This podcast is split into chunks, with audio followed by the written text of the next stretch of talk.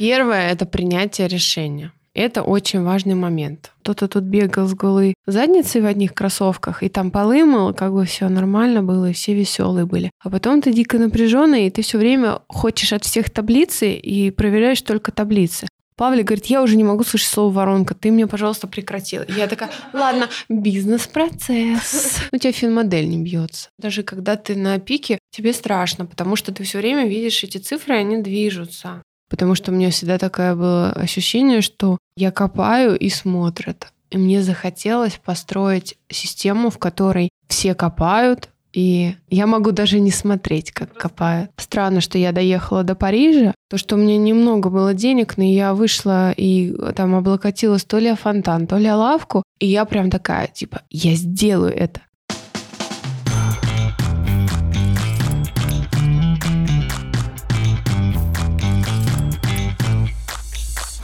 Привет, Аня. Привет, Настя.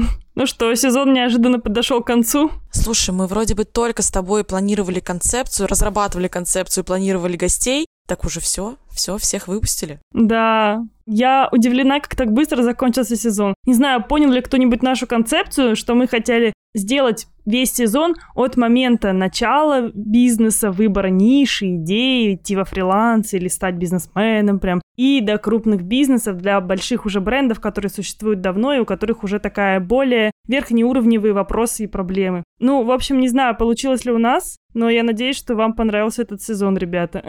Да, Ань, подписываюсь под каждым твоим словом. На самом деле, мне кажется, я сама проходила этот путь вместе с нашим подкастом, вместе с нашими героями. Ну что, какие изменения произошли в твоей жизни за этот сезон? Слушай, ну первое, я запустила MVP продукта, вторую итерацию MVP нашего продукта десертов без сахара, составила фин-модель и теперь хожу пичу инвесторам эту всю концепцию и идею. Это первое. Второе, где-то на середине пути я подумала, что, может быть, это вообще все не мое, прямо приуныло могу честно сказать, особенно когда ты слышишь такие вдохновляющие истории, и в какой-то момент тебе уже кажется, наверное, это все не про меня. У меня тоже такое бывает. Третье, что со мной произошло, я вышла из этого своего кризиса, который был во втором пункте, с уверенностью, что это все очень даже мое. Как раз подготовив презентации для инвестора, нагенерив еще какое-то нереальное количество идей для будущих проектов, которые могут сбыться, а могут не сбыться. И четвертое, главное, вот э, весь этот путь за три месяца подвел меня к тому, что с июня я буду бизнес-наставником в Фонде предпринимательства Москвы. К сожалению, это пока не реклама. Вот, но реклама только меня как наставника. Буду, значит, э, вести ребят от выбора ниши, вот прямо как по нашему подкасту, до масштабирования, там, создания команды. Буду э, вместе с ними работать. Так что вот такой новый интересный опыт получу. Слушай, прикольно. Мне кажется, что это прям твое. Не знаю, вот про наставничество прям супер классная тема. Я очень рада и держу за тебя кулачки, чтобы все получилось. О, спасибо, спасибо, спасибо. Да, я тоже очень рада. Мне кажется, я к этому ушла прям много лет. У меня в жизни не так много изменений, но я могу сказать, что подкастов у меня заметно поприбавилось на продюсировании, и появились крупные крутые проекты. Я сейчас делаю на них ставку. Пока не расскажу, что это, но я надеюсь, что в будущих выпусках я поделюсь этим чуть-чуть побольше. Почему я говорю про будущие выпуски? Потому что мы планируем какие-то бонусные эпизоды, так что вы нас не теряете, мы не совсем уходим на лето с тем, чтобы никогда больше не вернуться. Не торопитесь от нас отписываться, в общем. Да, самое интересное будет летом. Да, Летом обещаем классный полезный контент, и, может быть, мы уже очень давно планируем с Настей офлайн события в Москве. Напишите нам, ребята, в общем, хотели бы вы прийти на наше офлайн событие. Нам просто надо понимать, наберем ли мы хотя бы зал из 50-30 человек. Когда ты мыслишь уже форматом, что нам нужно минимум сотка в зале для того, чтобы вообще все это делать. Да. Что хочу еще сказать. Ань, а бизнес ты не захотела случайно делать? Мы тут недавно с вами как раз, девчонки, сидели на кухне. Да, я отсылаюсь к этому разговору на кухне. И обсуждали, что мы бы запустили какой-нибудь продукт. И я поняла, что, блин, так не хватает в жизни вот этой продуктовой истории. Я наслушалась этих предпринимателей, и теперь мне кажется, что это вообще такая тема, которая просто вечная, и ее очень хочется делать. Не знаю, я прям загорелась. Аня под продуктовой историей имеет в виду какие-то вот товарку условно, да, когда ты что-то производишь, что-то физическое, что-то красивое. Мне это важно. И мне так приятно, что ты тоже поймала эту мысль, что ты засинхронилась со мной в этом желании. Вот, сегодня давай немного немного поговорим про сегодняшний выпуск. Хотела завершить сезон чем-то таким очень легким. Но получилось вообще-то не легким. Вообще получилось прям бомбовый классный контент. Мы записали выпуск подкаста с Машей Фиксон, и изначально, когда мы шли на запись, мы думали, что это будет такой более расслабленный контент, какой-то про то, какой бизнес бывает. Оказалось, что все совсем не так, и Машин бизнес как раз про бизнес. Она дала очень классные советы, на самом деле, прям структурно, как подходить, как сделать воронки, какие есть вообще бывают способы продвижения. На самом деле, очень много интересных мыслей дала мне Маша после нашего разговора, и я надеюсь, что вы тоже что-нибудь классное, полезное почерпнете для себя из нашего эпизода. У нас в гостях сегодня Маша Фиксон, создательница бренда Фиксон, одноименного блога в Инстаграм и на Ютубе, а также книги «Выбирай любовь». Маша, привет. Мяу. Очень рады слышать тебя в нашем подкасте. Расскажи о себе, чем ты занимаешься, и потом мы немного поговорим про историю, как ты к этому пришла. Про мой бренд. А, моему бренду в этом году будет 10 лет. Я занимаюсь одеждой. И больше всего я люблю верхнюю одежду. Я просто помешана на пальто, на пуховиках, ну, на всем, что, скажем так, про русскую зиму. Я с детства, ну, вот я все время помню, что зима, что мне все время холодно, мне все время не нравится, в чем я одета, либо какой-то очень страшный пуховик, либо какая-то шуба, тебе уже 20 лет, но ты ходишь в шубе такого ребенка из бобра, и все время ты хочешь добежать до места, куда ты идешь, и тебе надо как бы это снять, и это все вот как-то ненавистно. И, конечно, когда я искала себя в творчестве, да, искала себя, что я хочу производить. Мне казалось таким очевидным делать верхнюю одежду. То есть сначала я делала платье, потому что я очень стеснялась ног. Я все платья длинные делала. И я как бы всегда исходила из своих каких-то вот этих переживаний, потребностей. А скажи, как ты вообще пришла к творчеству? Почему творчество? Почему не что-то другое? Ты говоришь, что ты хотела создавать именно, и поэтому начала создавать, творить вот именно в плане одежды. Почему ты хотела творить? Я не могу сказать, что я хотела творчества, если вообще мою историю да, рассказывать, как это все появилось. Я с детства думала, что я буду бухгалтером. Профессия, мне казалось, она мне идеально подходит. Я супер э, интроверт. Мне вот, э, если дать компьютер, свой кабинет, бумаги, питание, я не выйду. Это действительно моя такая среда. Я думала, что я стану бухгалтером. Я, собственно, им и стала. Уже 21 год я была главбухом крупной юридической компании. Это было мое любимое место работы. Потом мне так случилось, что я заболела, скажем так. У меня было прединсультное состояние. И вот у меня как-то не клеилось, видимо, мое стремление быть изолированной и вести бухгалтерию. И нагрузка, когда там было много людей, почему я не выдержала, там было много людей. У меня не было такого, что я планировала, что я стану предпринимателем. У меня такое было, но я думала, что если я стану предпринимателем, то в области консалтинга. Когда у меня случилась вот эта ситуация со здоровьем, это прединсультное состояние, проблема с глазами, то чувство, которое я давно искала и которое, мне кажется, многим надо в себе воспитать в хорошем смысле, это смирение. То есть у меня тогда было полное смирение. У тебя есть планы, но они нарушены, и так, что ты понимаешь, что вот как бы есть такая точка невозврата, да? Такое часто испытывают предприниматели. Я думаю, многие на коронавирусе это испытали, когда ну, у тебя финмодель не бьется. Вот у тебя как бы доходы 100 тысяч, а расходы миллион сто. И ты сидишь, и это факт, да, есть какие-то факты, и ты беспомощный, и тебе надо принять решение. Собственно, то же самое у меня случилось вот тогда, когда я планирую себе карьеру в бухгалтерии, я уже многого добилась, всю жизнь себе спланировала, и тут у меня не работает глаз. А когда ответственность большая, ну, я сижу в больнице и думаю, ну, даже если я сейчас выхожу из больницы, я же никого не смогу надурить, что я ни хрена не вижу. Даже я буду сидеть перед компьютером такие, где платежки? А, подождите, как бы, я еще не готова. Я еще не накрасилась. Ну, то есть там каждый день надо делать то, что надо делать. И факт мой состоял в том, что я поняла, что я сейчас это не сделаю. И я позвонила своему начальнику и сказала, что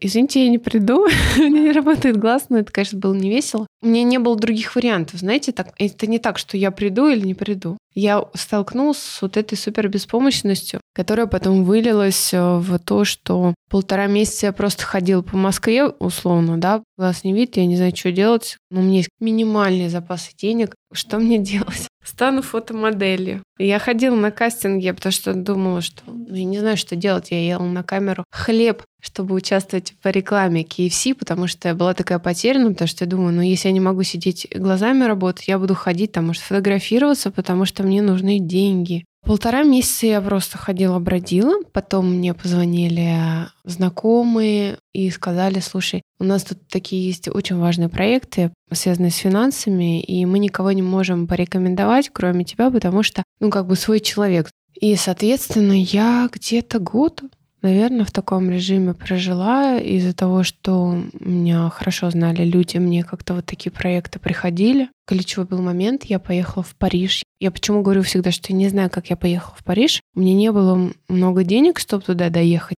Как-то мы скопили эти деньги. Оказалось, я в Париже, и если сейчас шоурум, дизайнеры, магазины, это так как ой, очередной русский дизайнер. Такой уже даже не смех вызывает, уже не слышишь. А тогда вообще, если вспомнить, кофе на вынос в стакане, я этот стакан бы помыла, посушила на батарее, как бы. Если бы кто-то выкинул мой стакан на вынос, я бы этого человека из окна просто бы, просто. Инфраструктуры такой не было.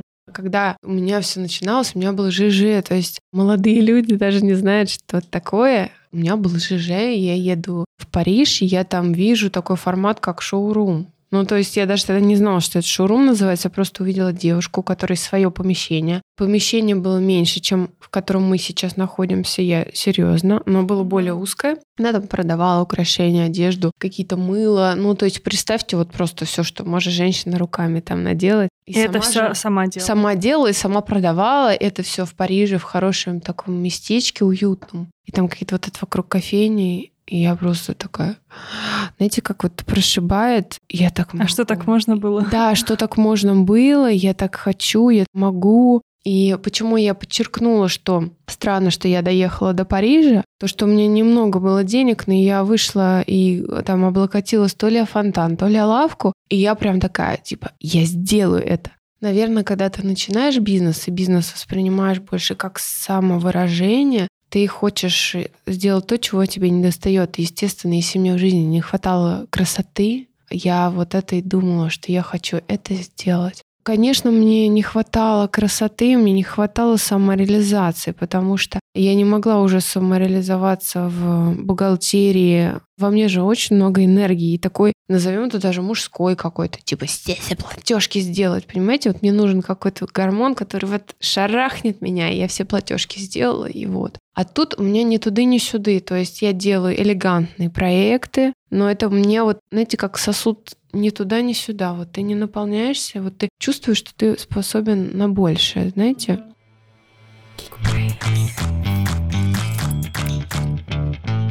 Саша, привет! Саша, привет! Привет! Слушай, сегодня у нас завершающий выпуск нашего сезона. Мы прям весь сезон с Аней подводим итоги этих трех месяцев. Скажи, Ваня сбежал от нас через шесть э, выпусков, потому что решил делать э, свой бизнес. Ты хочешь делать свой бизнес э, после половинки сезона с нами? Слушай, я как и Ваня сбегаю в горы, вот, но не навсегда, а только в отпуск. И могу сказать, что я начала задумываться. Я начала задумываться, и моя фраза, то, что я никогда не буду делать свой бизнес, она теперь звучит, наверное, не так категорично из моего рта. Ну и к тому же ребята очень рассказывали очень вдохновляющие истории. Невозможно на них смотреть и слушать их без трепетания сердца. Могу сказать, что я потеплела ура! к этой мысли. Ура! Ура! Наша работа проведена правильно. Скажи, а вот если бы ты открывала свой бизнес, ты вообще вот думала над сферой? Что бы ты хотела делать? Чем бы ты хотела заниматься? Слушай, я всегда думаю, что если вот хочется заниматься бизнесом, да, чтобы у меня в моменты, когда с ним будет что-то нехорошо, а, скорее всего, с ним не будет чего-то хорошо, ладно, давайте, там же у всех хорошие истории, да, то нужно такое дело, которым я буду заниматься, ну, то есть не желать него много денег. Вот, я просто понимаю, что я вспоминаю свои студенческие годы, когда я в университете вместо того, чтобы учиться, участвовала в студвесне, заправляла всем, что касается моды. Там было такое отдельное направление.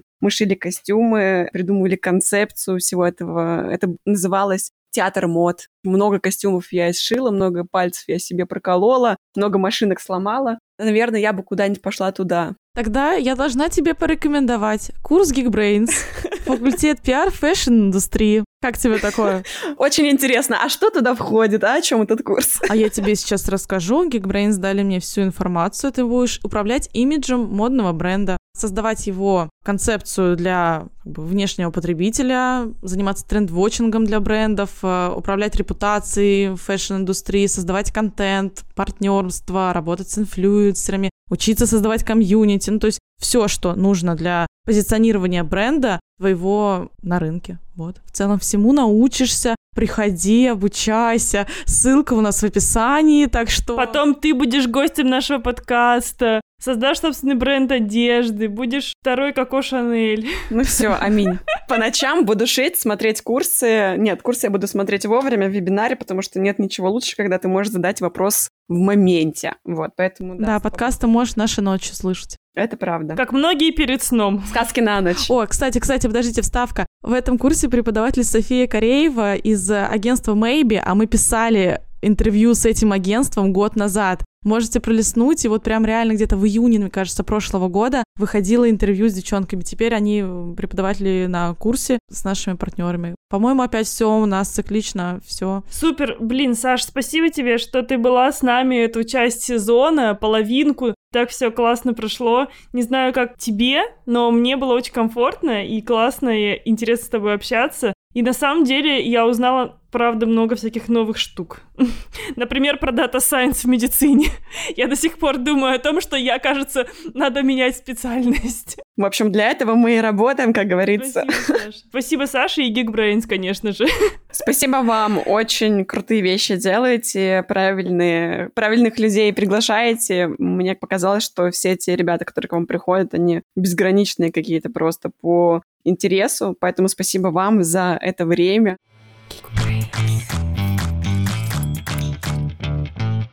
Девчонки, вы надо мной смеяться будете, но я как бы полгода деньги копила, 30 тысяч я копила. Я подчеркнула, что когда я начала делать проекты эти, домашние, это 2-3 дня работы в неделю, это не стыковалось с моей предыдущей оплатой, когда я была главбухом и сидела в центре Москвы в своем кабинете. Соответственно, я очень долго копила деньги на то, чтобы начать. Мне нужны были деньги на сайт и на закупку фурнитуры, потому что я начала с украшений. Я, знаешь, хочу, наверное, тут подчеркнуть просто какие-то опорные точки в э, развитии бренда. Параллельно задать вопрос, как ты думаешь, э, сейчас возможно ли такой запуск? Потому что мы начинали с Аней, ну, похоже. Из разряда у тебя 600 рублей стипендии, ты как бы закупаешь продукты, продаешь торты на 1200, потом 5... Ну, возможно, можно так зайти, но... Но красивых фоточек уже мало. Это уже сложнее, потому что когда мы заходили, только Инстаграм там начал раскачиваться. Возможно ли сейчас? Но давай сначала к первому вернемся про какие-то вот основные опорные точки вот за эти 10 лет, которые были. Первое — это принятие решения.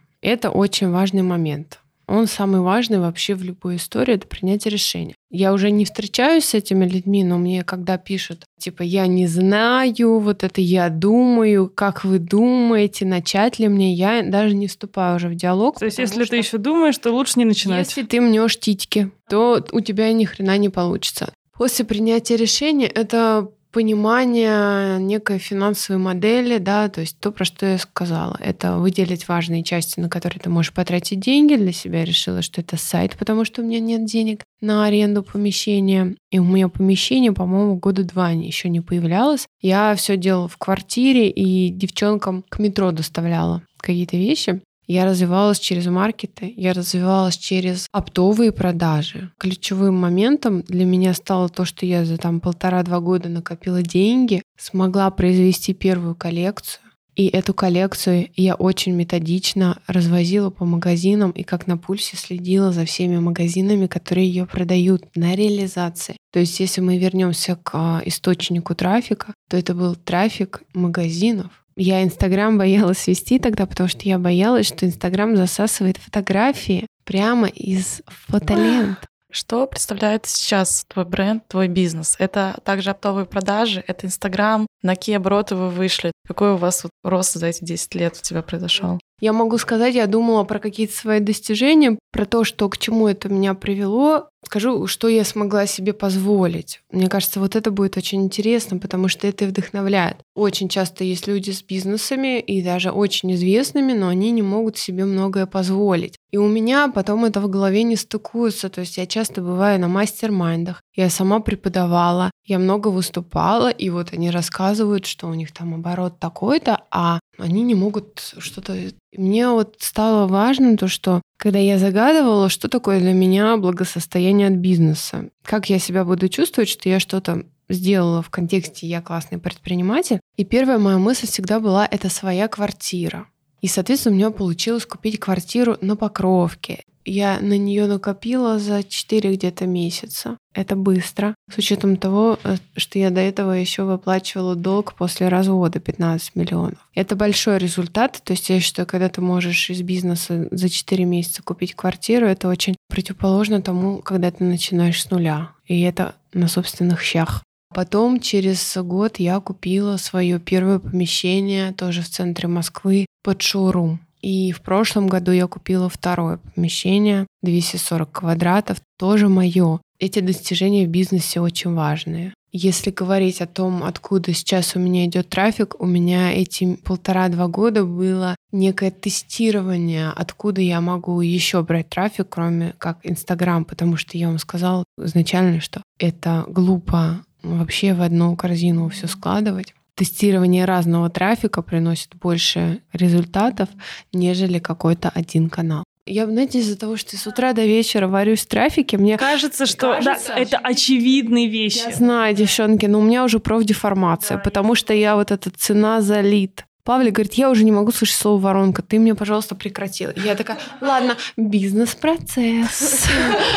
Сколько мы теряем на этом бизнес-процессе? Или такие, «А». и это с утра до вечера, то есть, чтобы вы понимали, я каждый там 21.00 я проверяю. Ну, Паша сейчас нет, ха-ха-ха, я могу это говорить, я проверяю эту воронку. Я считаю, что разумным вообще сесть, вот если ты женщина или мужчина, или, я не знаю, котенок, и ты хочешь бизнес, ты садишься, кто-то с блокнотиком, кто-то с эксельчиком, и нужно выписать, я это называю точки контакта.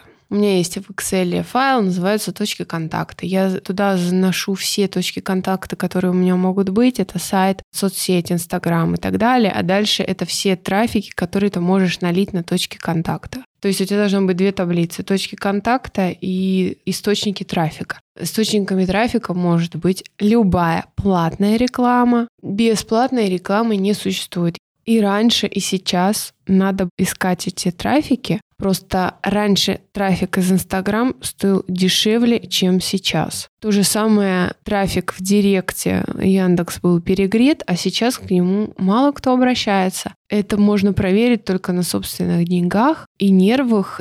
Когда ты предприниматель, ты такой, я поэтому наши разговоры начала с того, что для меня бизнесы стали очень одинаковыми, когда я поняла суть. Потому что вся боль именно роста, когда ты уже мыслишь там не как тебе дожить, там еще что-то, а когда ты уже можешь на свой бизнес купить квартиру, помещение и так далее, ты уже не видишь продукта, и ты уже не понимаешь, с чем ты имеешь дело, потому что ты имеешь дело с таблицей. С единицами просто. С единицами. А ты, кстати, не можешь этого не делать, потому что еще же какие бывают темы. Команда внутри не всегда понимает, что у тебя происходит, потому что кто-то тут бегал с голой задницей в одних кроссовках, и там полы мыл, как бы все нормально было, и все веселые были. А потом ты дико напряженный, и ты все время хочешь от всех таблицы и проверяешь только таблицы. Но ты их как бы проверяешь, потому что если ты сейчас их не проверишь, вы уйдете в минус, потому что ты уже налил этого трафика там, тебе надо проверить, вот сработало ли ровно вот на вот это, и как тебе в следующем месяце, а уже 15 число, уже 30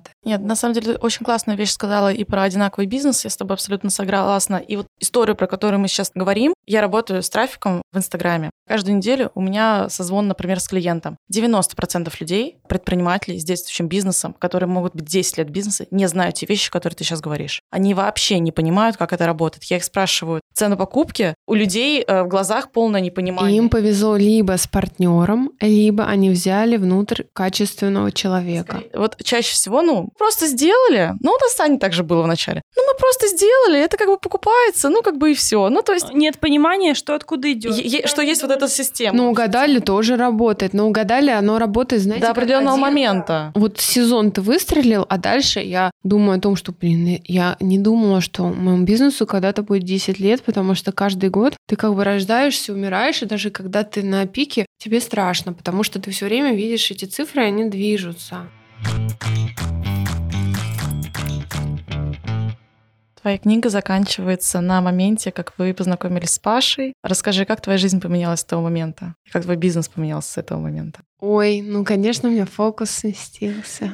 Ну, это правда. Я чувствовала, что так будет. Это же, знаете, вот понимаете, да, это как, когда ты чего-то хочешь, ты идешь в другое. А сколько лет бизнесу было на тот момент? Пятый год мы вместе, значит, это был шестой год. Ну, я думаю, что, может быть, если у меня в личной жизни всегда все было бы окей, у меня бы ничего бы не смещалось, да, это как когда то гармоничный, знаете, как голодному дали это прекрасное тело Павлика. Но мне, конечно, так все это было интересно. Забылась моя самая вот эта мечта. Я вот что начала про Париж, про что-то красивое. Мне очень хотелось вот любви. Я вообще думала, способна я или нет. Почему до этого, ну, не было вот этой вот такой, той самой любви? Как ты сама это анализируешь? Это твой личностный рост или тот самый человек? Или У меня был запрет. Сначала родители мне не разрешали вообще общаться. Я была очень влюблена. Три парня, которые я прям, ну, любила. У меня был просто такой физический запрет на общение с ними. И потом я вышла замуж за человека, которого не любила, потому что мне можно было за него, скажем так, выйти. И я просто на мьюте была типа, что мне нельзя. И потом, когда я поняла, что уже никто мной не может руководить, я смогла себе это позволить и загадать, и пойти в места скопления мужчин. Поэтому я поняла, что мне нужен предприниматель, я начала ходить на курсы тренинги, где есть предприниматели. Я сама выступала на сцене. Так я с Пашей познакомилась, я выступала и рассказывала, как я сделала результат на опыте. Это очень романтично, что вы понимаете, в розовой шляпке, в бежевом платье, и вот он меня услышал. Ну, то есть это было не из-за того, что ты хотела там славу популярности, грубо говоря, и поделиться своим опытом с другими людьми? Нет, Поэтому... вообще не хотела делиться. Я просто как мне попасть в максимальную воронку? И я должна выйти на сцену. То есть я вам честно скажу, я честно, я больше не выступала после этого. Потому что я выполнила. Это очень коварно, но я достаточно коварна. Почему ты не ходила на интервью последнее время? Я подумала, а как можно еще?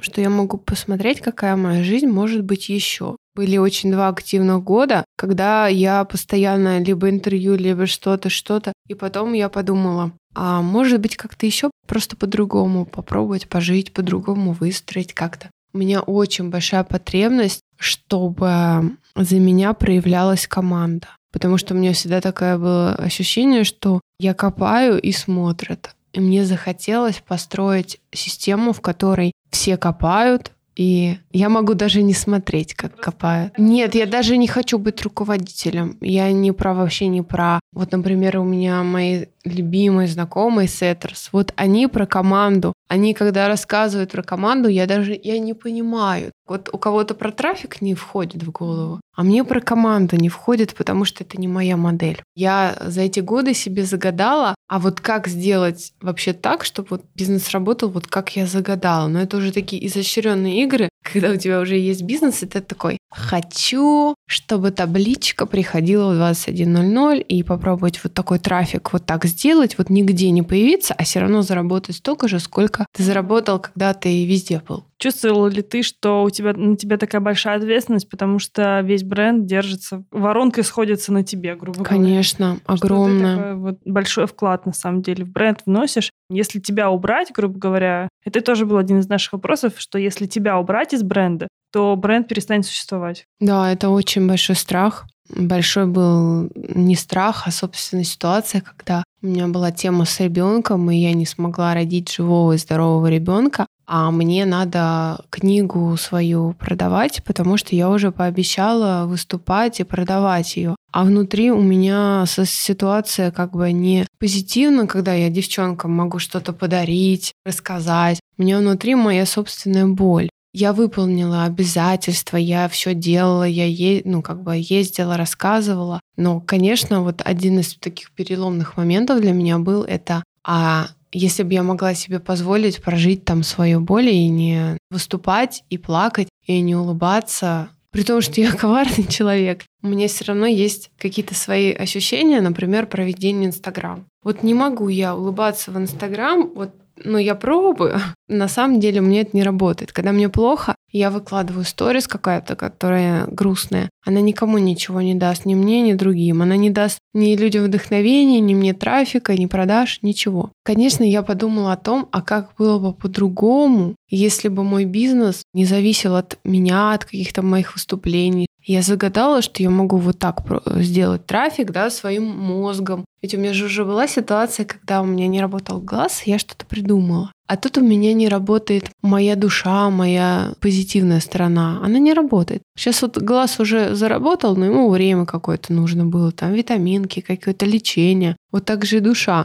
Ты не можешь делать классные соцсети, когда у тебя внутри болит душа, и особенно когда у тебя лозунг «Выбирай любовь», а он для меня не так, что я его как бы придумала, это правда. И когда у тебя внутри очень сильная боль, и ты рассказываешь всем, что надо выбирать любовь, ты не можешь вести эти соцсети как раньше. Я просто себе позволила попробовать новые трафики и попробовать отдохнуть. Самое классное — это доверие себе, то, что я себе же пообещала, что все будет хорошо и сделать, как ты хочешь. И потом в конце у тебя действительно все хорошо. Вообще Паша большую роль играет в бизнесе? Последние полтора года, может быть, даже два, Паша очень большую роль играет. У меня, кстати, все началось с написания книги. Потому что когда я начала писать книгу, как бы 8 месяцев я писала книгу, я писала ее от руки. Это очень отдельный такой производственный процесс. Я поняла, что мне и писать книгу, и делать бизнес, мне нужно делать только контент и делать только производство. Но я не могу общаться ни с кем внутри, я не могу делать там, ну вы понимаете, там отдел продаж, бухгалтерии, я не могу это делать.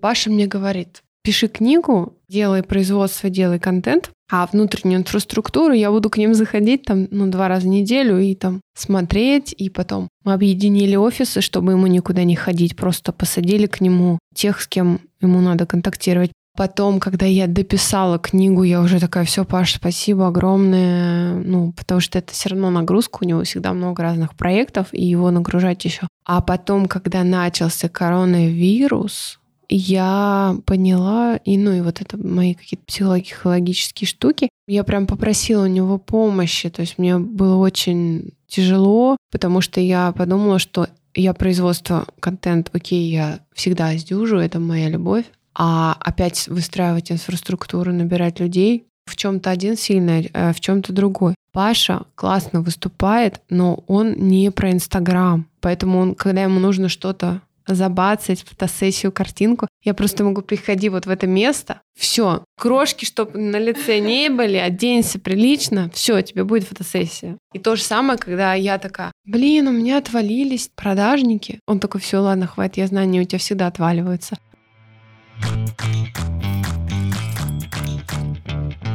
Давай пару слов про создание коллекции. Ты видишь 70% брендов, они все заходят в одно и то же. Там и в ярко-розовые цвета, ярко-оранжевые цвета, ярко-зеленые цвета, и у всех одно и то же. Скажи, вот твой бренд я бы скорее в отдельную какую-то касту выделила, потому что у тебя по твоим коллекциям вообще ни одного из этих трендов. Как будто есть какая-то одна канва, которая началась еще вот там, в создании, да, и ты в ней движешься. Ну, я вообще, мне, конечно, раздражают люди, которые мне вот этого не хватало, я это сделала, да, это часто вот бренды так про себя рассказывают у меня есть какое-то свое представление о базовом гардеробе, которое вообще расходится с, если мы купим книжки по стилю, да, Рогова послушаем или стилистов, да, у них есть свое понимание базового гардероба. У меня есть свое понимание базового гардероба. Я все время топлю на свое представление базового гардероба, потому что у меня есть какая-то картина, она реалистичная. Почему я начала про верхнюю одежду говорить? Когда я вижу вещь, которая, она может быть очень классическая, трендовая и так далее, но она не идет в мою канву, она просто не идет в мою канву. Нельзя сказать, я, естественно, всегда слежу за чем-то, но я больше ориентируюсь не на то, что уже как бы родилось в среднем каком-то сегменте Инстаграма, который уже там сделал то, что три года модно реально было. Я думаю о том, фантазирую, как можно было бы сделать, и ориентируюсь больше на какие-то мировые бренды. Я все время думаю про Шанель. Безумно рада, конечно, была с ними сотрудничать, да, а тебе не кажется, что в этот момент ты, грубо говоря, как предприниматель, как человек, который ты сейчас много всего про воронки там рассказала, что ты теряешь трафик, теряешь вот тех людей, которые в моменте такие, хочу базовую футболку по колено, угу, 20 брендов, у которых базовая футболка. Или там, создавая пальто, как ты говоришь, котором люди и год ходят, и два, и на следующий сезон, и потом еще через три сезона, не создавая при этом какие-то там супер трендовые, вот сейчас у меня будет укороченное пальто под самую грудь, а потом наоборот по колено. Там операционные расходы выше, чем прибыль. Если у меня будет дизайнер, человек, который смотрит за трендами, команда с логистикой, и мне надо с ним будет общаться, это мое главное ограничение, но это правда. То есть попросить Павлика общаться, у которого 48 проектов, который и так просто по доброте душевной следит за моими этими товарищами, ропами и всеми, ну, просто вот, ну, так получилось. Но я-то объективно знаю, что я направлю свой фокус не на создание нового, а на поддержание Инстаграм-тренда. Но это неплохо, но я знаю, что операционные расходы в моменте все равно будут выше, то есть у нас точка безубыточности увеличится, мне ее придется трафиком заливать за свои же чакры. Это раз. Второе, есть более экологичные методы заработка денег. Тоже есть ERP, о которой я начала рассказывать. Есть э, продажи квартир. То есть, например, э, продав квартиру, можно заработать дополнительные 5 миллионов и не рыпаться, смотреть, кто там какую футболку произвел. То же самое здесь можно в моменте заработать денег, поехать на Мальдивы, все нормально. Но если ты планируешь именно потом бренд, бизнес и так далее, без собственных цитат ты не пойдешь.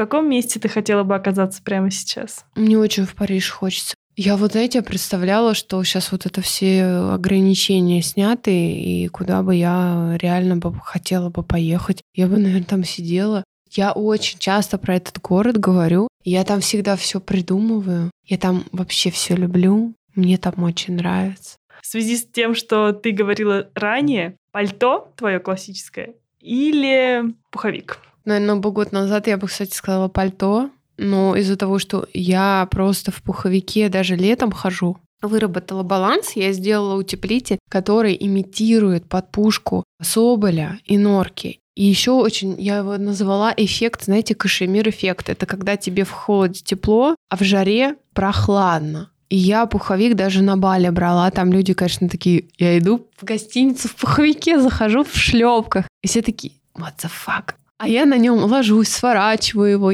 Или утепленное пальто, потому что оно тоже мягонькое, можно свернуть его и на нем спать. Какие три качества ты ценишь или любишь больше всего в себе? Ну, я думаю, то, что я в вечных поисках, контролируемое безумие, и я добрая. Предпринимателем становятся или рождаются? Я бы, наверное, если бы в детстве думала о том, что я стану предпринимателем, я вам бы сказала, что рождаются, и у меня сейчас какое-то ощущение, что рождаются. Но мой путь говорит о том, что становится. Но я считаю, что есть какая-то склонность и есть какая-то... Самое главное для предпринимателя — это не умение, а можно назвать это стрессоустойчивостью или умением вот все горит, но ты знаешь, что вот тебе надо вот так сделать, и через два месяца будет вот так. Но даже если через два месяца не получилось, ты такой, так, спокойствие, делаем план должна быть зашита в ДНК тема возможность многократного тестирования гипотезы. Вот это самое главное. Если вот нет многократного тестирования гипотезы, не пойдет. Дай один совет начинающим предпринимателям, ребятам. Может быть, кто хочет создать свой бренд одежды или вообще из любой сферы абсолютно. Один какой-нибудь совет. Выходить из дома. Сейчас э, люди фокусируются на соцсетях, да, мы думаем, что мы сейчас вот сейчас откроем Инстаграм, проведем конкурентную разведку. Но вот эта тема, и сейчас все схлопнется. По факту, вот история, которая моя про поездку была в том, что если бы я, девчонки, ездила только платежки отвозила и в налоговую или только общалась со своим клиентом, клиентом, да, у нас были там встречи на тему, что нам подать, какую декларацию. У меня бы ничего бы не произошло. Когда ты смотришь соцсети, тебе показывают ровно то, что тебе надо показать. Там на другом конце люди, у которых своя воронка, и они тебе покажут то, что им надо показать. Но ты можешь увидеть то, что тебе надо увидеть только когда ты на фристайле выходишь, идешь. Я вот сегодня изумилась коворкингом. И у меня сразу мысли какие-то пошли. Ну, то есть у меня что-то потом прогрузится, и я вечером Паше что-нибудь скажу на эту тему, и он такой, ё-моё. Опять что-то делать. Ну, у нас обычно я такая, типа, хотя Паша мне всегда говорит, тебе работать не надо, ты уже вот, знаешь, вот за всех наработалась, ты уже все вот наработалась. Он мне говорит, ты отдыхай. Но я все равно, я такая, да, все, я буду отдыхать, и потом я сама его подначиваю. Жажда, тестирование гипотез, видишь не только творчество, но и какую-то оборотную сторону, потому что когда вы меня на подкаст пригласили, я же понимаю, что вы его продумали, э, сорендовали. Ну, то есть все вот это я понимаю, и поэтому я могу это оценить и сама могу что-то такое сделать. Без ценности чужого действия ты не можешь свое создать, потому что ты не понимаешь, как это работает.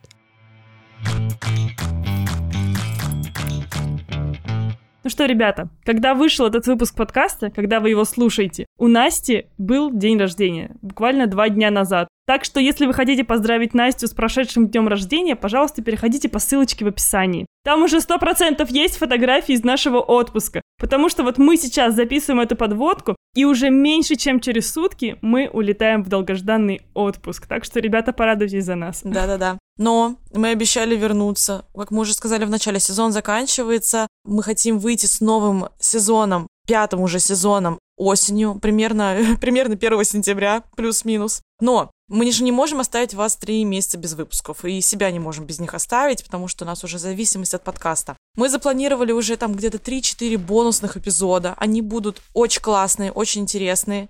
Это будет как YouTube, так и не YouTube версии. Не отписываемся, а только подписываемся. Следующий момент. Очень хочется сделать ивент. Аня уже об этом говорила. Поэтому, если кто-то хочет нам с этим помочь, советом, не советом, мы welcome, welcome. Готов принять участие, да. Телеграм-канал. Пишите нам в личке или в наш чатик в телеграм-канале. Ребята, давайте общаться. Мы прямо открыты. Вот, очень хочется что-то интересное сделать. И... И что? И все? Мы закончили. Да, мы закончили. 12 выпусков. Блин, это на самом деле был огненный сезон. Я бесконечно рада, что мы сделали его вот таким, каким он получился. Прям классный. Не знаю, мне этот сезон какой твой любимый эпизод? О, блин, ты такой сложный вопрос задаешь. На самом деле мне очень много каких нравится эпизодов. Наверное, мне запомнился наш самый первый эпизод. Про фриланс. С Лёшей Ткачуком, да, и Васей Богдановым. Потому что мы прям там на примерах сравнили, сколько может зарабатывать бизнес в сфере СММ и сколько может зарабатывать фрилансер на максималках в сфере СММ. Тоже фактически как бизнес. Наверное, такие некоторые знаковые выпуски для меня были с Катей Лингольд, тоже можете послушать. Он, наверное, один из самых популярных в сезоне. Нам очень много за него отзывов было. И предпоследний, который мы записывали, даже предпредпоследний с HR компании «Все инструменты». Вот, наверное, это мой топ. Интересно, интересно. Слушай, мой топ — это Катя Лингольд, сто процентов, да, я с, с тобой согласна. Знаешь, и честно, я даже открыла сейчас просто список наших эпизодов, потому что у меня просто всплывают туда-сюда. Потом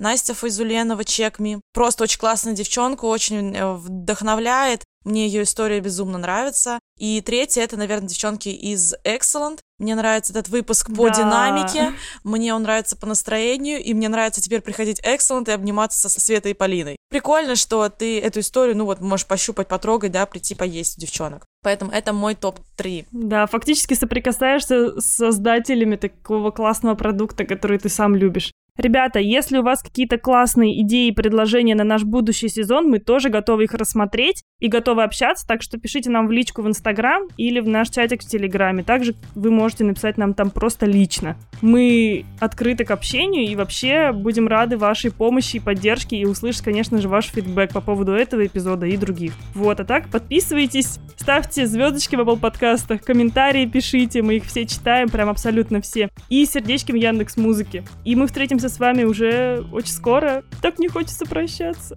Да-да-да, давай болтать дальше, дальше. Ладно, пойдем на кухню лучше поболтаем. Ладно, давай. Пока.